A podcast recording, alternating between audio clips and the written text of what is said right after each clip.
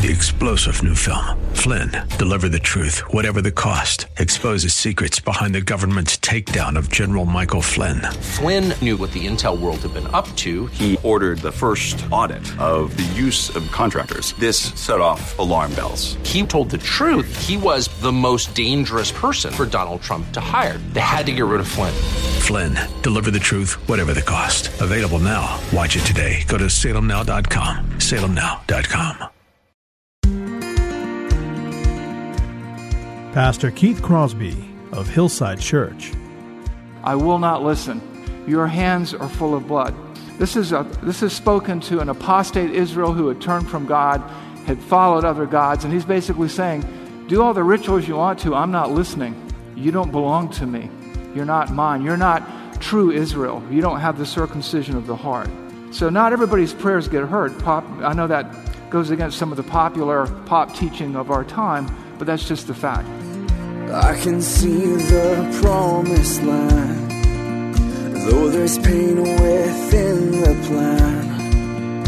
There is victory in the end. Your love is my battle cry, the anthem for all my life. Every giant will fall, the mountains will move, every chain of the past you've broken into. All the fear of the lies, we're singing the truth that nothing is impossible with you. Oh.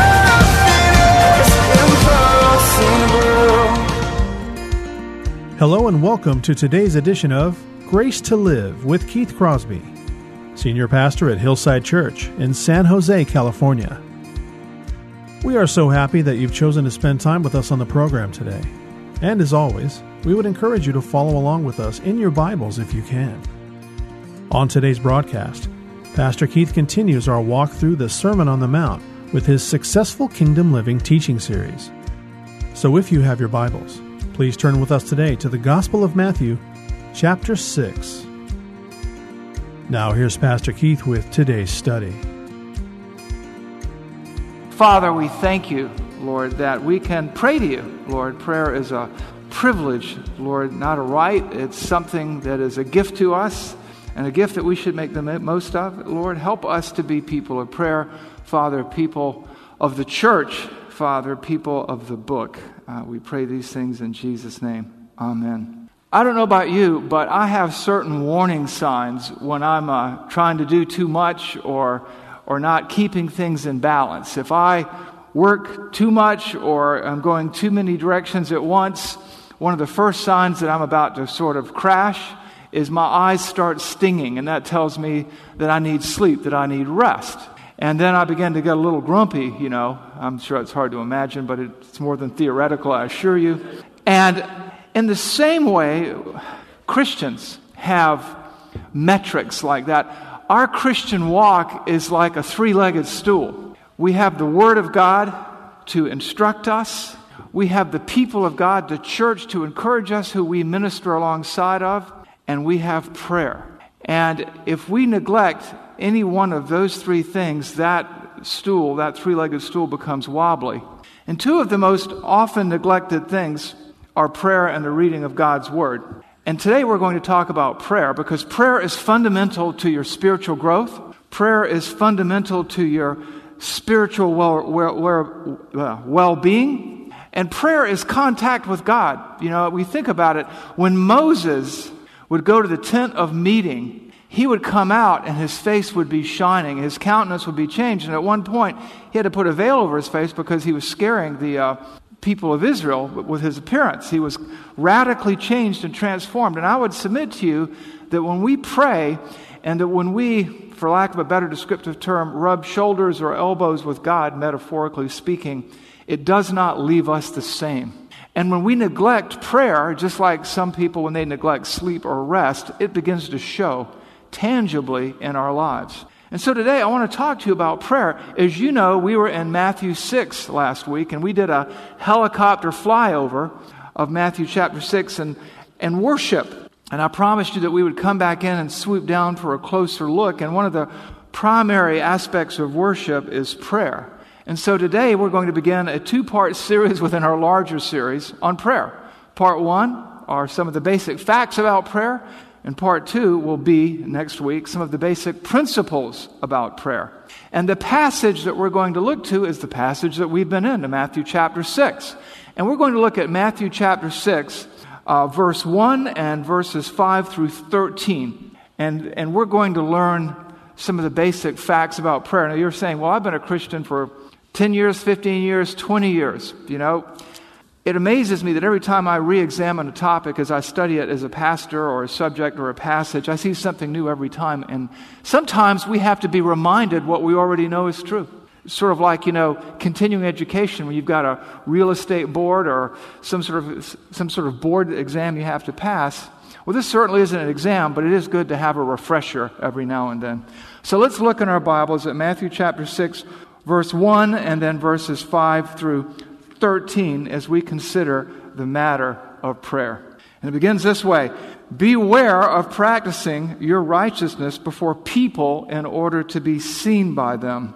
Then you will have no reward from your Father who is in heaven. And then verse 5 And when you pray, you must not be like the hypocrites, for they love to stand and pray in the synagogues and at the street corners, that they may be seen by others. Truly I say to you, they have received their reward.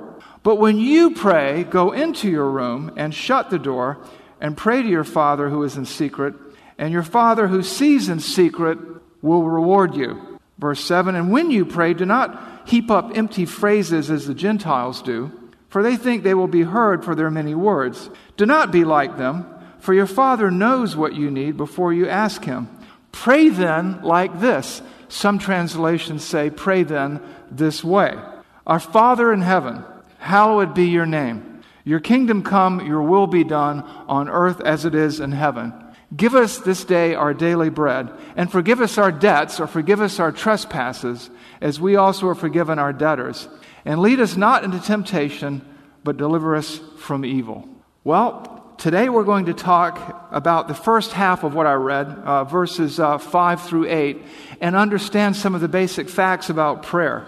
As I was preparing for this message, I thought, well, you know, I'll look up some definitions of prayer. And I went to various and sundry sources, the Baker Encyclopedia of the Bible uh, by Walter Elwell and uh, Barry Beitzel. And it defines prayer as the intentional communication with God that can be spoken or written. It is often petitionary in nature, though it may take other forms. Both the Old Testament and the New Testament assume that God hears and responds to the prayers of his people. I like that last part. God hears and responds to the prayers of who? His people. That works. Another definition, which I found sort of interesting and it's somewhat amusing, was from the uh, Lexham Theological Workbook. And it says this Prayer, in its broadest sense, is communication with God. Prayer is both a linguistic and gestural construal of fundamental realities that define the relationship with God. Well, that's a mouthful right there. I don't know about you. Uh, it's also a mindful, and uh, I'm not as crazy about that one. I'm sure, I'm sure they meant well. Uh, the next one comes from an old, reliable document called the Westminster Confession of Faith, the Shorter Catechism. You may know the first question What is the end of man? What is the purpose of man? What is the chief end of man? To glorify God and to enjoy Him forever. And they define prayer this way Christian prayer is the end product of, a, excuse me, Christian prayer is an offering up of our desires unto God for things agreeable to his will in the name of Christ with the confession of our sins and thankful acknowledgement of his mercies. Nothing like an old classic. That's like an old Chevy. It's always reliable, right? Then we come to Wayne Grudem's uh, Introduction to Systematic Theology. And he's really, this is, um, you, you might not try to write this down because it's a long one. Prayer is communication with God. I like that one. You know, Grudem gets a lot right. His whole miracle thing and some of his other things are a little off. His understanding of the roles of men and women in the church, spot on. And this definition of prayer is spot on. Here's my definition of prayer it, prayer is talking to God. Prayer is talking to God. That's what it is. It's you and the Almighty together. Now, sometimes we do it as a church family, but more often than not, we do it individually. And what I'd like to do today is just give you some basic facts about prayer and then we'll get into the heart of the message. One of the things we always need to remember about prayer, and I said it earlier, is prayer is a privilege. Not everybody's prayers get heard. You know, that, and the Westminster Confession picked it up, and some others too. If you're not a child of God, if you're not a Christian, He does not listen to your prayers. Uh, if you're not born again, He does not regard your prayers. Where does it say that? One of the places it says that is Isaiah 115. In Isaiah 115, we see this When you spread out your hands, I will hide my eyes from you, and even though you make many prayers, I will not listen. Your hands are full of blood. This is, a, this is spoken to an apostate Israel who had turned from God, had followed other gods, and he's basically saying, Do all the rituals you want to, I'm not listening. You don't belong to me. You're not mine. You're not true Israel. You don't have the circumcision of the heart. So, not everybody's prayers get heard. Pop, I know that goes against some of the popular pop teaching of our time, but that's just the fact. Prayer, another thing we need to understand about prayer is prayer is for those who trust in Him. Where do we see that? We see that in Psalm 145, 18 and 19. The Lord is near to all who call on Him, to all who call on Him in truth. He fulfills the desire of those who fear Him. He also hears their cry and saves them. So, someone cries out to Him for salvation, He hears, He answers. But some, something uh, roughly akin to a foxhole confession, you know, if you get me out of this jam, I promise to go to church every Sunday, is probably falling, metaphorically speaking, on deaf ears. Because he only chooses to listen to the prayers of those who love him, who are his children. And the good news is, is that God answers the prayers of his children. 1 John 5, 14 and 15 says this, and this is the confidence and this is the confidence that we have toward Him. If we ask anything according to His will, He hears us. And if we know that He hears us whenever we ask, we know that we have the request that we have asked of Him. You know, I could say to God, you know, God, I want, I want my bald spot to grow over with a big bushy head of hair. That's not necessarily in His will. I'm, I'm, I'm telling you because I've been at this for a while now and it's still not growing. But tr- truthfully, you know, when anything we ask according to His will, He hears and He answers. He listens to the prayers of His children. Now, a lot of times we find ourselves getting discouraged because we think if, if the answer isn't yes, that our prayer hasn't been answered. But there are three answers to prayer there's yes, there's no, because Father knows best, and there's wait. And a lot of times we're like, well, I've been asking for this, and God just isn't listening. Well, we forget that He's not our servant, we're His servant, right? He's not there like a bellboy in a hotel. You ring the bell and He comes a running. He, he is our Father in heaven. He knows what we need before we ask, and He only gives us what is right for us. And He says no to the requests that aren't right, that don't fit into His sovereign plan. And He says wait sometimes when we're in the middle of a trial, and He's teaching us to trust and rely upon His goodness and His grace and His mercy and His providence. Where do we see this in the text of Scripture? Well, no is an answer. You see that in 2 Corinthians 12, 7 through 9. No is an answer to prayer. Paul, writing to the unruly and reckless church at Corinth, says, talks about this. So to keep me from becoming conceited because of the surpassing greatness of the revelations, Paul had seen many great things and many great visions. He was caught up into heaven at one point. A thorn was given me in the flesh, a messenger of Satan to harass me, to keep me to keep me from becoming conceited. Three times I pleaded with the Lord about this, that it should leave me. But he said to me, My grace is sufficient for you, for my power is made perfect in weakness. And Paul responds, Therefore I will boast all the more gladly of my weaknesses, so that the power of Christ may be may rest upon me. Wait is an answer. Where do we see that? One of the more interesting places is in Daniel chapter 10, verses 2 and 3, 11 and 12. Daniel is interceding for the deliverance, for the consolation of Israel. And he'd realized that the 70 years of exile were coming to an end. And he writes, In those days, I, Daniel, was mourning for three weeks. I ate no delicacies, he fasted, no meat, no wine entered my mouth, nor did I anoint myself at all for three full weeks. And then this angel appears to him. Listen what the angel says. And he said to me, O Daniel, a man greatly loved, understand the words that I speak to you and stand upright, for I now have been sent to you. And when he had spoken the word to me, I stood up trembling. And then he said to me, Fear not, Daniel, for from the first day you set your, under, you set your heart to understand and humbled yourself before your God, your words have been heard. And I have come because of your words. Now, in this case, it was just three short weeks, but I'm sure to Daniel it seemed like a long time. The bottom line was God heard his heard. He was going to answer. He was going to answer yes, but there were three weeks in between. Now, there were some other complications there with the Prince of Persia and things like this, but sometimes we have to wait on an answer for prayer. Every day I pray for the complete and total healing of my oldest daughter.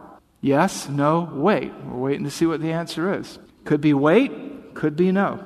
You know, but God's plan and will is perfect. And then sometimes the answer is no, like we saw. Now, people also don't know sometimes and want to say, well, and I've been asked this, well, when I pray, what's the best way to do this? Should I stand? Just what? And I have a list of kind of the posture and places of praying here.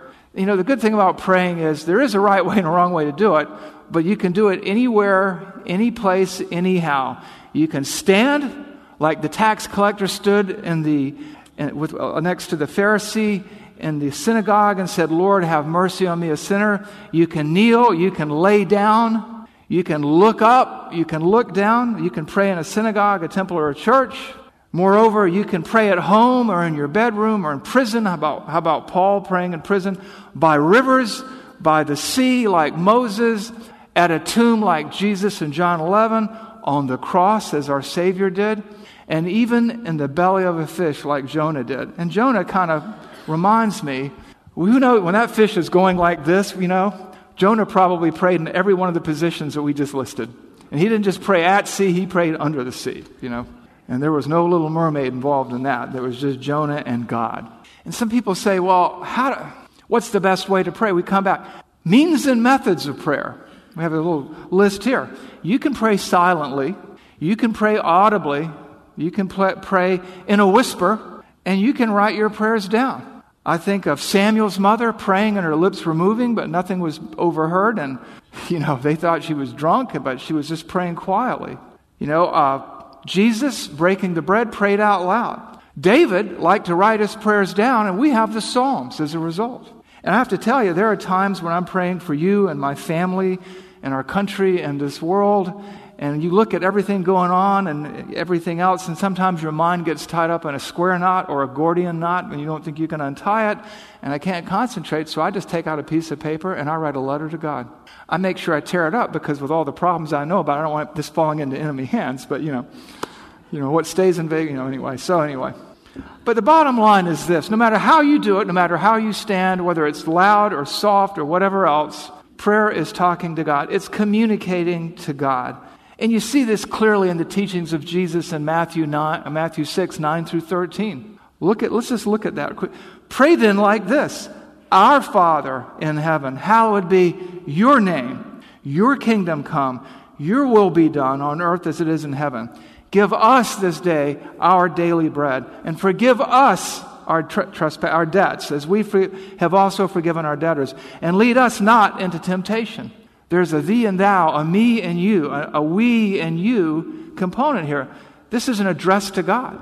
Even Paul, again, in uh, 1 Corinthians 12, 8 and 9, three times I pleaded, I pleaded with the Lord, but he said to me, My grace is sufficient for you, for my power is made perfect in your weakness. You know, I want to modify that definition. Prayer is an intimate conversation with God. Because I'm sure Paul, when it says he pleaded, and sometimes you've pleaded for prodigals or people who are hurt or situations and circumstances, and you've poured out your heart to God. It's a personal, intimate conversation with God. And you really see that with Paul. Here he's got the, all the pressures that he faces and the concerns about the church, and he's got this thorn in his flesh and in his strength. He knows he can't handle it, and he's pouring out his heart to God. Prayer is an intimate, is talking to God in an intimate, personal way. And picking up that intimate theme, I want to add this to it. Let's add to our understanding. Prayer is an expression of your sincere desire to build your intimate relationship with God. You see, this intimacy, this developing, blossoming, continuing closeness takes place through prayer. Again, Psalm 145, 18 and 19. The Lord is near to all who call on him, to those who call on him in truth. He fulfills the desires of those who fear him. He also hears their cry and saves them. You know, the gods of the pagans are far off and unknowable, but our God is close up and personal. He lets us understand how He thinks, what He wants for us through His Word. God speaks to us through His Word, and we speak back to Him through prayer. And prayer pleases God. Where do we see this? We see this in 1 Thessalonians 5 16 and 18 through 18. It says, Rejoice always, pray without ceasing. There's a good habit. Pray habitually. Give thanks in all circumstances, for this is the will of God in Christ for you. God wants us to pray. He wants us to reach out to Him. He wants us to connect to Him. He wants us to be close to Him. He wants us to talk with Him. He wants greater intimacy with you and me, with us. God wants us to pray. He doesn't need our prayers. Prayer never changes God's mind. Can you imagine a hundred people over here praying for this, and 50 people over here praying for that, and 10,000 people over here praying for that, and God going, Well, I was going to do this, but these guys outvoted these guys, and these guys, doesn't work that way.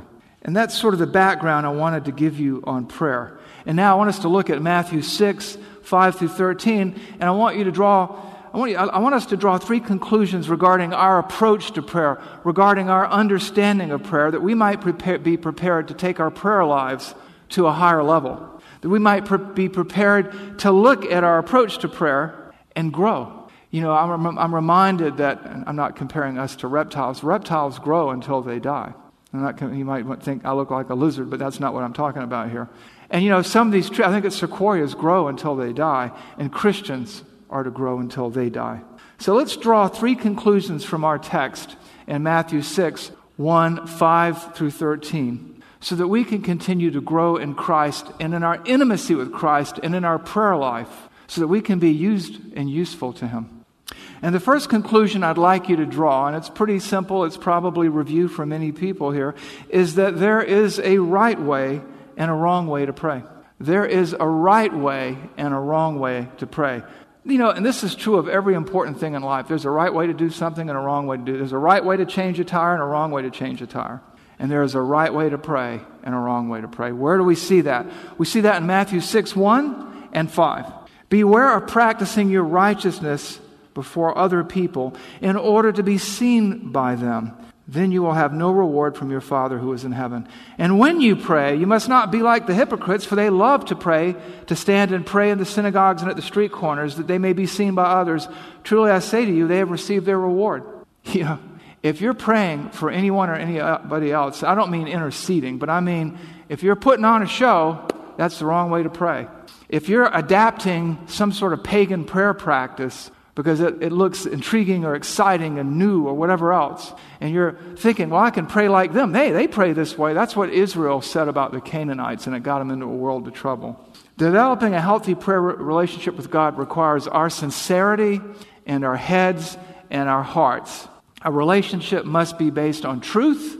A relationship with God makes Him the focus of our lives, Him the center of our concern, not impressing other people.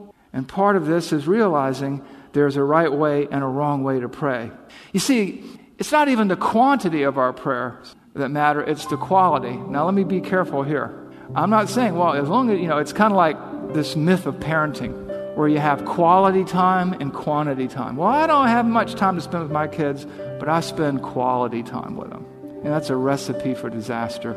If I feed my daughter one ounce of steak a week and one ounce of water a week, no matter how good an age that steak is, no matter how pure that water is, she's going to die of thirst and she's going to starve. You can't have quality time without quantity time.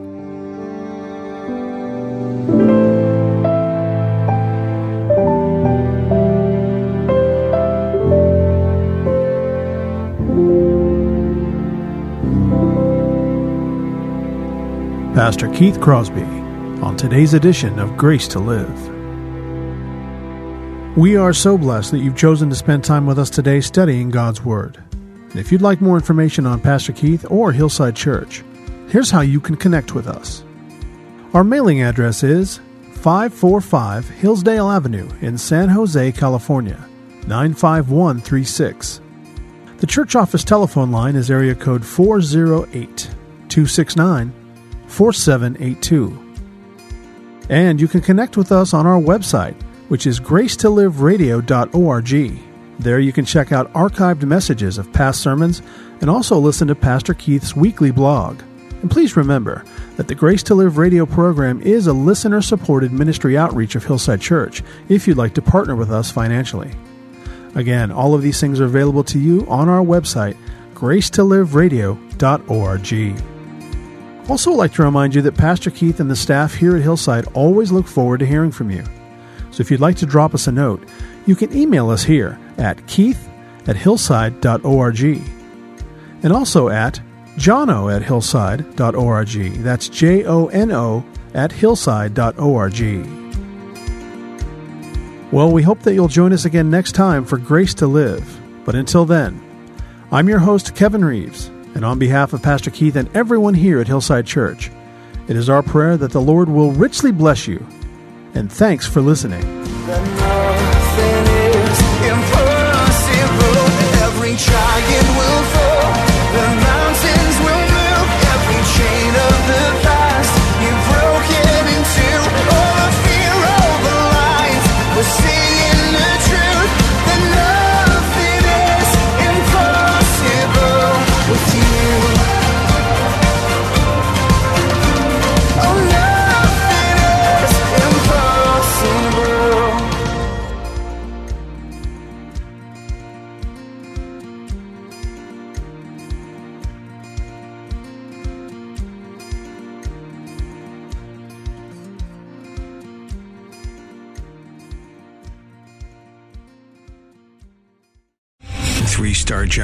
Michael J. Flynn, head of the Pentagon Intelligence Agency, knew all the government's dirty secrets. He was one of the most respected generals in the military. Flynn knew what the intel world had been up to. He understood its funding. He ordered the first audit of the use of contractors. This set off alarm bells. The explosive new documentary, Flynn, Deliver the Truth, Whatever the Cost, uncovers the facts behind this scandal. Flynn told the truth. He was the most dangerous person for Donald Trump to hire. I find out the worst enemy that I'm going to face in my life is right here in America. They took my assessment and they wanted me to change it. And I was like, I'm not changing it. They had to get rid of Flynn. With in depth interviews, archival footage, and never before seen personal records of the man behind the headlines. I just felt like I was drowning. Flynn, Deliver the Truth, Whatever the Cost. Available now. Watch it today. Go to salemnow.com. Salemnow.com.